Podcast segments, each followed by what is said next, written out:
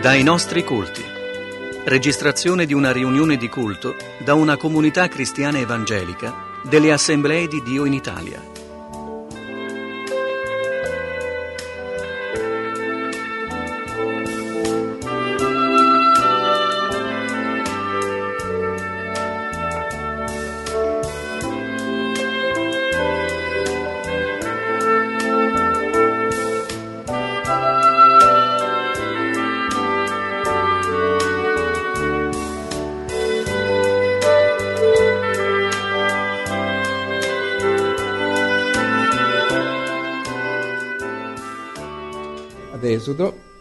Capitolo 20,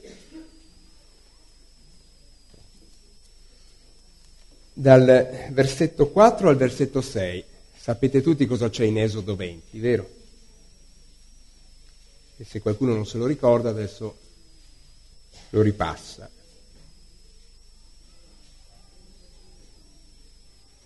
Ci sono le dieci parole,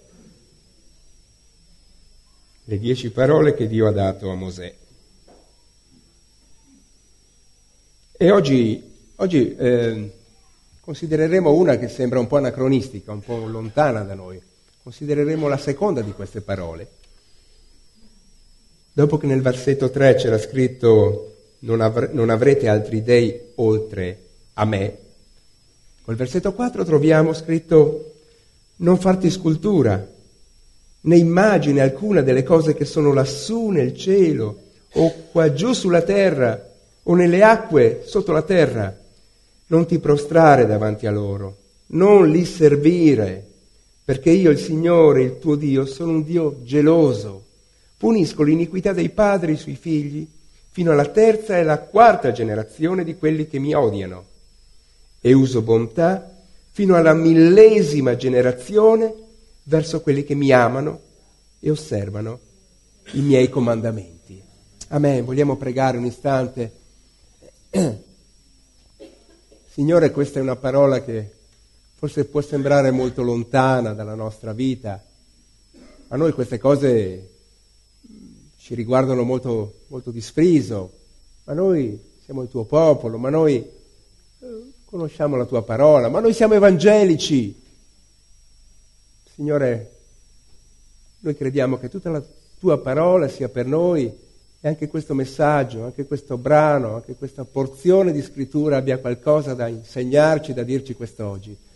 Benedici questo messaggio, Signore, te lo chiediamo nel nome di Gesù. Amen. Gloria a te, Signore. Grazie, Signore. Gloria a Dio. Allora, il divieto l'avete capito, vero? Beh, non è mica la prima volta che la sentiamo, sta, vero, sto brano. Ma di cosa si tratta? È una questione formale, è solo una questione di opportunità. Cioè nel vostro culto, quando rendete il culto, quando esprimete, come dire, l'adorazione, vi relazionate a Dio, mi raccomando, non ricorrete a certi metodi è solo una questione di metodo?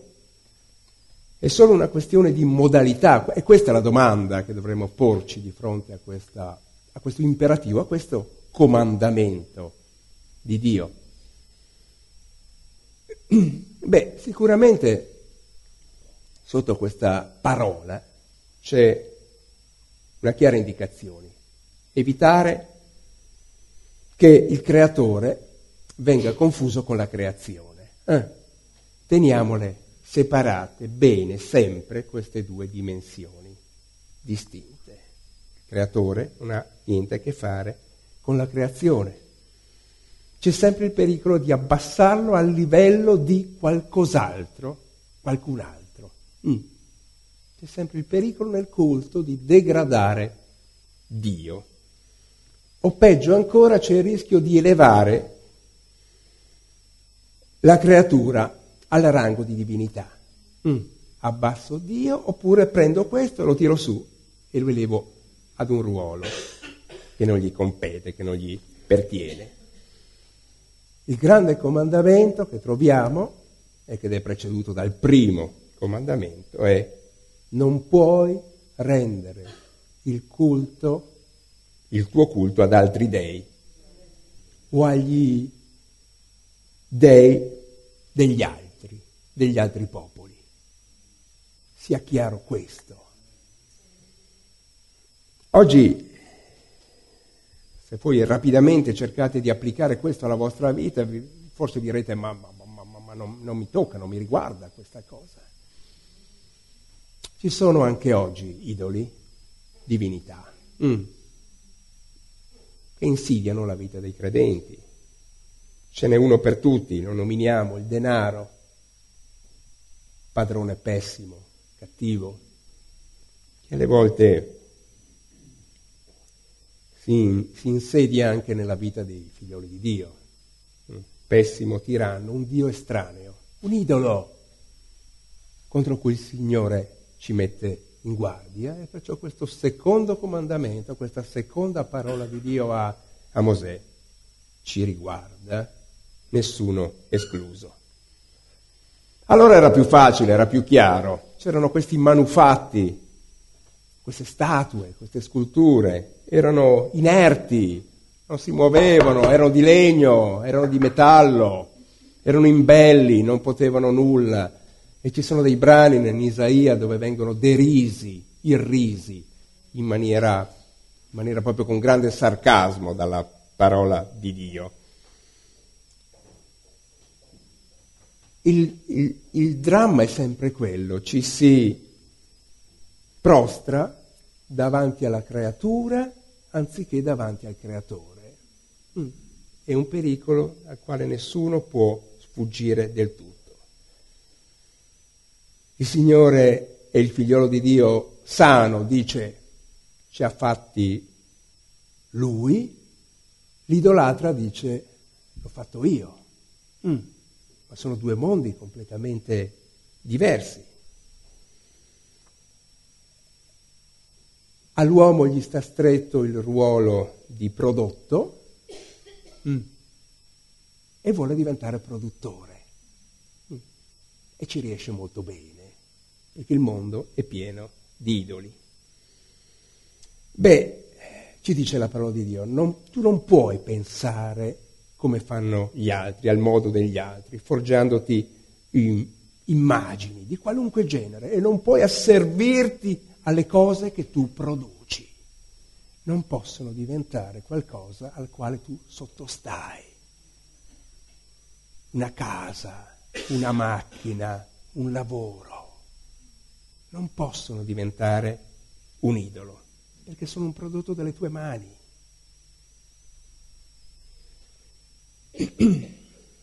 C'è una continua dimensione distintiva nella parola di Dio ti rendi conto della differenza che c'è tra Dio e l'idolo?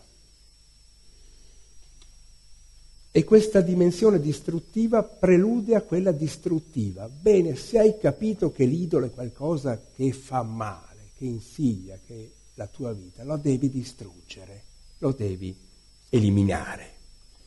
E devi riconoscere la fragilità di quell'idolo. È, è un idolo! E niente di più. Il Dio vivente non può essere fermato in, in immagini, vero? Come, come lo vorresti rappresentare? Diventerebbe un oggetto, diventerebbe una cosa, diventerebbe un feticcio. Idolo in ebraico tutte le volte che compare nella scrittura è pessel, che vuol dire letteralmente figura scolpita. Questa antitesi tra l'Iddio eterno è la scultura, qualcosa che viene scolpito. Nessuna immagine può esaurirlo, nessuna immagine può fissarlo, anche solo mentalmente. Niente può immortalarlo. Che brutta parola immortalarlo, vero? Ah, sa da, morto, sa da, necrologio, sa da, da camera ardente, da cimitero lo riduci a cosa. Ma Dio non può essere una cosa nella nostra vita. Lui è e sarà sempre, se è il vero Dio, quello con cui tu sei in contatto, sarà sempre un evento, qualcosa che accade nella mia e nella tua vita. E non lo puoi definire, ma lo puoi solo esperire, lo puoi solo sperimentare. È inutile cercare di, di definirlo. Non lo puoi delimitare, non lo puoi circoscrivere perché è così più grande dei nostri pensieri, ma lo puoi conoscere, quello sì, nella misura in cui lui si farà conoscere. Non puoi adottare nella tua adorazione delle modalità che sono proprie degli altri, degli altri popoli, dice Dio ad Israele. Tu non c'entri niente con gli altri perché io sono un Dio geloso. E la gelosia eh, lo qualifica in maniera appropriata. Certo, noi sappiamo che l'esperienza di Israele, dell'antico Isra- Israele, la, la, sua fede, la loro fede, non era sh- completamente sciolta dal, dalla realtà, dal mondo sensibile, non era tutta astratta, teorica, perché in realtà in tutta la Bibbia, più che mai nell'Antico Testamento, Dio agisce in maniera molto concreta. E pur allontanandosi dall'uomo, nascondendosi dall'uomo, non cessa mai di cercarlo costantemente. Ed è quello che sta facendo ancora il Signore. Ci sta cercando. E lo farà fino all'ultimo giorno della nostra vita, perché si è appassionato di noi, perché si è appassionato di te, della tua vita. Perciò Dio rappresenta sempre oh, il, il superamento di ogni possibilità umana di raffigurarlo, di immaginarlo, di rappresentarlo. E, e accade invece il contrario, che al cospetto del vero Dio gli altri presunti dei, idoli, vengono degradati al rango di cose. Oh le altre co- cose sono cose, perché non hanno niente a che vedere con Dio. Dice Isaia 40, versetto 18, a chi vorreste assomigliare Dio? Con quale immagine lo rappresentereste? Come pensate di immaginarvelo? Come pensate di disegnarlo, di scolpirlo? È assurdo, è ridicolo, è una pretesa inaccettabile.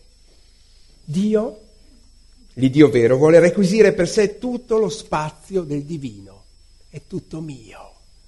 Tutto ciò che riguarda Dio mi appartiene, perché sono io l'unico e vero Dio. Signore del tempo, Signore del cielo, Signore della terra, di ogni cosa.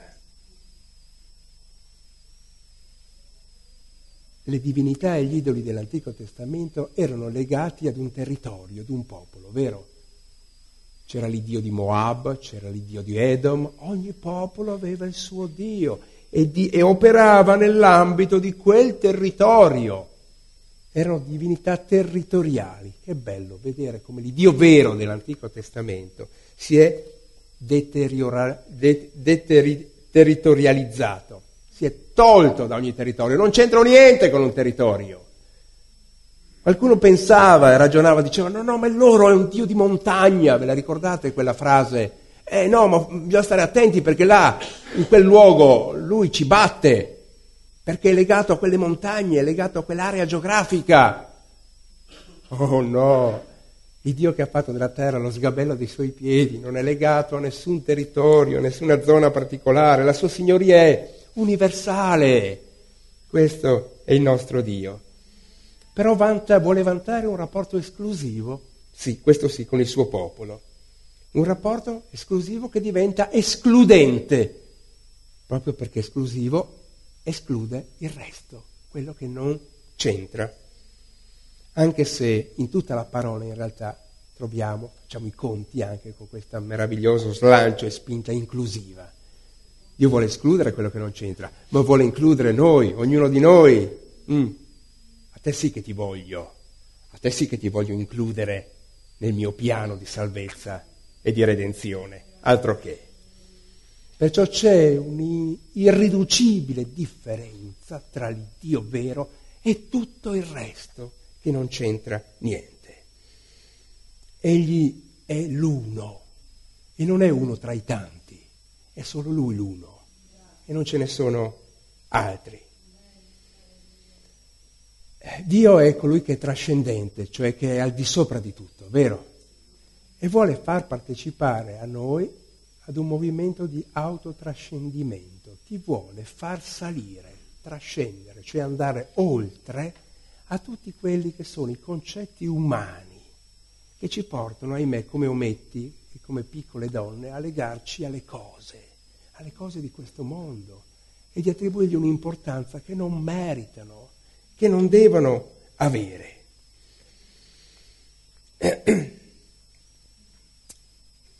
Dio vuole sganciarci da tutti questi eh, concetti e vuole far capire a noi l'impossibilità di catturare Dio.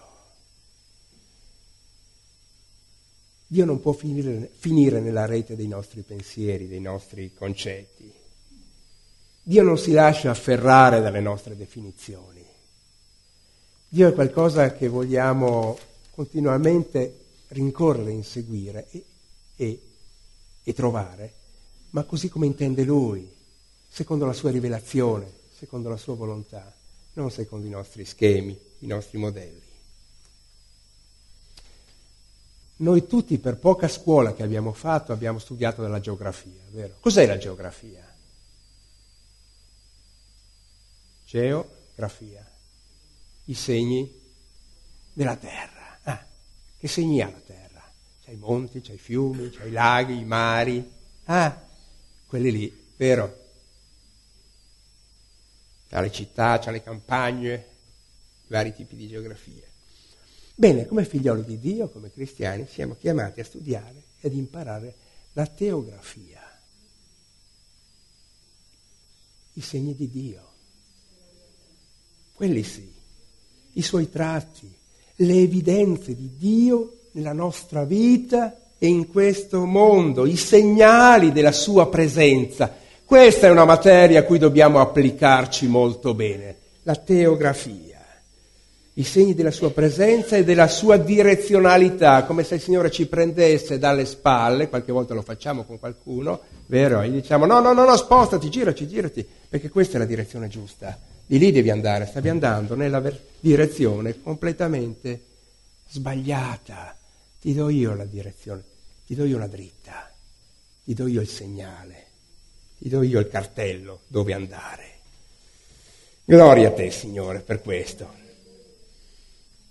E tutti questi noi li cogliamo, questi segni della presenza di Dio, li cogliamo nella parola di Dio, li cogliamo nella esperienza di tutti i giorni, li cogliamo quando abbiamo occhi per vedere ciò che ci sta attorno.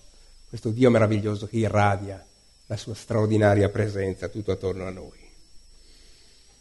La Bibbia, la parola di Dio, è la teofania, è la pa- apparizione dà conto continuamente della presenza di Dio in noi e attorno a noi, dei suoi passaggi, tutte le volte che Dio è passato nella storia del suo popolo, nella storia, nella vita singola di qualche uomo che poi ha cambiato il suo destino, ha cambiato il suo corso, tutta la testimonianza dei mormorii di Dio tutte le epifanie, le apparizioni dello Spirito Santo, tutte le volte che il Signore è apparso e ha bussato al cuore delle persone. Perciò Dio non si può maneggiare.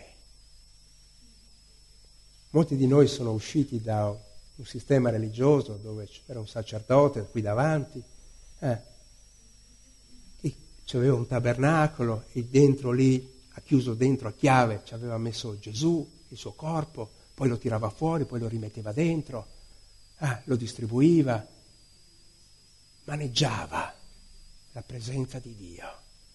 Era lui che la distribuiva. Ma, ma Dio non può essere messo sotto chiave, o oh no, assolutamente, e tantomeno maneggiato. La sua venuta è sempre una sorpresa, è sempre qualcosa di stupefacente, alle volte è un agguato, alle volte è un assalto. È bellissimo vedere le testimonianze, qualcuno di noi l'ha sperimentata come il fratello Gregorio, ma non ce l'aveva manco per l'anticamera del cervello, un agguato di Dio teso là, in quel posto dove meno se l'aspettava e la sua vita è stata trasformata, cambiata. L'irruzione del Signore. Ma non lo volevo io, ma non volevo rispondere a quell'appello, ma io mai mi sarei pensato di trovarmi qua davanti, di alzare la mia mano, di chiedere preghiera, ma quando mai? Mai, mai, mi sarei vergognato come un verme piuttosto di davanti a tante persone sconosciute fare una cosa del genere.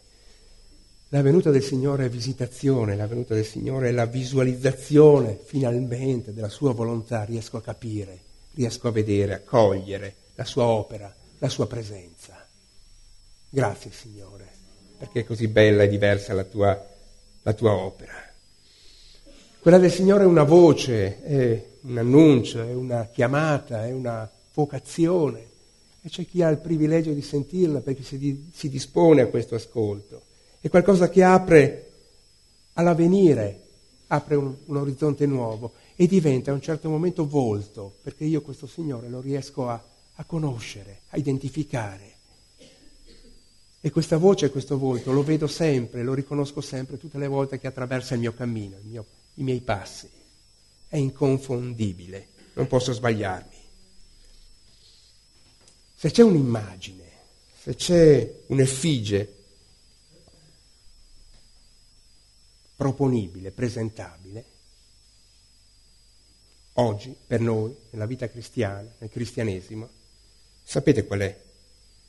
È una sola, credo, ed è quella dell'imitazione di Cristo, della restaura- restaurazione in noi della sua immagine, della immedesimazione nostra nella persona di Gesù, nella trasposizione, nella riproduzione, nella applicazione nella nostra vita individuale dell'immagine di Gesù. Questo è ciò che si può vedere, l'unica cosa visibile, certa, nella nostra vita. Perciò non immagini che fanno da velo alla realtà spirituale e che in un certo contesto religioso hanno l'illusione di svelare. È qualcosa che ci avvicina, dicono, è qualcosa che ci mostra, che ci spiega, che ci illustra, è qualcosa che ci mette in comunicazione, sono utili, sono valide, è qualcosa che ci porta sulla soglia di quelle realtà che sono invisibili, ma che di fatto in realtà celano, nascondono, confondono, offuscano e surrogano il reale, lo mistificano imbrogliano, possiamo dire. C'è solo un'immagine che vogliamo vedere, c'è solo un'immagine che possiamo riprodurre, scolpire, sì, ed è quella del figliolo di Dio in noi, quella sì. A quella dovremo applicarci, eh, quella sì che è un'immagine valida da riproporre, da presentare a questo mondo e da esibire, da mostrare ti faccio vedere Cristo. Come? Te lo faccio vedere nella mia vita, te lo faccio vedere nei miei gesti, te lo faccio vedere nei miei pensieri, nelle mie azioni. Amen? E questa non è idolatria, ma questo è vero adempimento della volontà di Dio. Essere qualcosa, essere cristiani, vuol dire diventare qualcosa. Mm tendere verso un oltre che non abbiamo ancora raggiunto, non abbiamo ancora afferrato pienamente e del tutto. Perciò vuol dire muoversi verso eh, qualcosa, vuol dire passare da uno stato, da una condizione ad un'altra, ad un'altra migliore, più elevata. Essere vuol dire diventare qualcosa, quello che ancora non siamo. Essere cristiani vuol dire tendere verso quel modello perfetto che abbiamo davanti a noi e non stabilizzarsi su qualcosa. Io sono cristiano, evangelico, pentecostale, non conta niente. Essere per Cristo vuol dire muoversi verso quello che il Signore ci addita costantemente. Sto andando, sto capendo, sto vedendo. Non mi sto rigirando tra le dita la solita immagine, quel fotogramma che mi ha immortalato 30 anni fa quando ho fatto il battesimo, quella volta là, in quel momento, quel convegno, quel campeggio, abbagliati dalla bellezza. Eh, allora sì, era bello, ero giovane, eh, che bella immagine. Oh no, non vogliamo lasciarci ingannare, vero? L'idolo biblicamente nell'Antico Testamento è per antonomasia ciò che non ha consistenza in sé, cioè realtà scolpita, ciò che non ha vita, un imbroglio, una truffa, un inganno. Come si fa a vedere? Alle volte per vedere come è fatta una cosa la giriamo, no? Eh, andiamo a comprare un capo, lo, giriamo. Mm. Alle volte giri la vita nostra, la guardi sotto sopra e guardi sotto, guardi la fodera.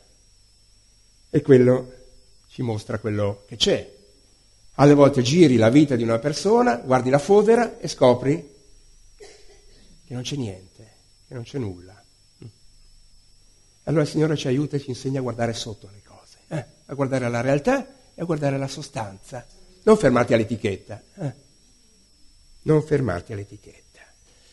Allora Dio sfratta gli idoli. Psh, psh, via, via, via, via. Aria. Gli idoli vecchi e quelli nuovi anche. Non sei stancato con quelli vecchi, con Baal, con Astarte, con uh, quelle, quei Moloch, i vecchi idoli dell'Antico Testamento. Dio vuole sgombrare anche i nuovi idoli che hanno rimpiazzato quelli vecchi. Eh, gli antichi idoli, i vecchi idoli, eh, ma forse anche i nuovi, sapete, hanno una caratteristica. Gli antichi stavano tutti assieme, sapete che era un sistema politeistico, c'erano tante, tanti dei, tante dee, tante divinità. Una grande coalizione, potremmo dire, una grande ammucchiata, come si dice adesso, politicamente. Eh ma c'erano dentro tutti, non c'era a destra, a sinistra, tutti quanti assieme. E si contendevano tra di loro le, l'eredità di Dio, ma, ma, ma senza combattere, eh, per, per, per, avere un'egemonia eh, totale, ma senza eh, sgomitare, perché erano, erano tolleranti e non alzavano mai la voce, perché c'è posto per tutti. C'è posto per tanti idoli nella vita e nel cuore delle persone. Perciò è inutile arrabbiarsi con quell'altro. Ce n'è di largo, ce n'è di spazio. Avanti, avanti un altro. Non escludevano nessuno. Questa era la caratteristica dell'idolatria di allora, ma direi anche di adesso. Bene, concludiamo. Noi non vogliamo avere nella nostra vita nessun surrogato di Dio, qualcosa che si sostituisca e che prenda il posto di Dio. Amen? Non vogliamo impunemente violare il divieto di farsi immagini di ogni genere, è qualcosa che insidi l'autorità, il dominio di Dio nella nostra vita. Perché questi, sapete cosa sarebbero? Non sarebbero niente di di, di veramente reale, ma sarebbero dei fantasmi della libertà, sarebbero degli spiriti, degli spettri della verità, che però porterebbero via la libertà e la verità nella vita di ognuno di noi.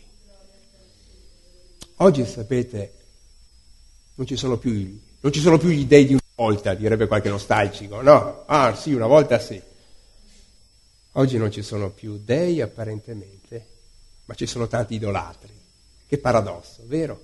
Non ci sono più gli dei come un tempo. Oh, ma quanta idolatria, quanta idolatria e quanti idolatri. Dei istantanei, dei di un giorno, dei di una serata, dei di un momento, di un'ora. Idoli tascabili, idoli a basso costo, idoli di consumo, hanno bisogno di un ricambio continuo, sapete? Continuo. Perché? perché in questo modo le persone non riescono a comprendere l'inconsistenza di queste divinità, di questi idoli. Eh. Perché appena si sta esaurendo uno, quell'hobby, quella passione, quella, quella, quel, quel vizio, quella tentazione, quella propensione, ecco che subito ne arriva un'altra. Non hai fatto tempo che si consumasse quella che subito un'altra ha preso il suo posto. E così si è evitato che la trama delle, delle apparenze si laceri e appaia il vuoto spaventoso che c'è dietro, che c'è sotto. È un monoteismo perverso quello che vivono le persone, tante persone oggi. Se ne producono un sacco di idoli per mettere a tacere il buco della vita, il buco dell'essere che molte persone vivono. Finzioni che servono solo per evadere da se stessi. Concludiamo veramente. L'idolatria, l'idolatria è la trasgressione di tutti i comandamenti. Mm. Quando tu sei idolatra, quando tu sei venuto meno a questo che è il primo comandamento, o il secondo, che dir si voglia, in realtà li hai violati tutti, li hai trasgrediti tutti. Ecco perché è così importante nella, nella mente di Dio questo punto fermo. L'idolatria ha evacuato Dio dal mondo. Se n'è andato, se n'è dovuto andare. L'ho cacciato, l'ho messo alla porta e ho chiamato un sacco di altra gente nel mio cuore, nella mia mente. I miei idoli, i miei idoletti domestici. Bene, credo che il Signore ci voglia lasciare con un'esortazione, con un invito, con un incoraggiamento a tornare sempre a Dio, a Lui, costantemente tornare solamente, interamente, tutto a Lui e tutto per Lui. Perciò strappiamo dalla nostra mente e dal nostro cuore ogni altra immagine o entità o figura o presenza che possa sostituirsi a quella autentica di Dio. Distruggi la potente macchina che continuamente produce idoli nella mia, nella tua vita, in questa società. Distruggi quella macchina falla a pezzi, una volta per sempre, impediscili di costruirne ancora, idoli che ingombrano la mente e il cuore. E nessuno di noi fuga dalla realtà, dall'unica realtà che ci viene presentata dalla parola di Dio, cercando di costruirsene un'altra con le proprie mani, perché sarà sempre un inganno, sarà sempre, sappiatelo, ricordiamocelo, una realtà fasulla, un imbroglio. Abbiamo un unico Dio serviamo quello. Abbiamo un unico Signore, adoriamo e prostriamoci a Lui. Amen.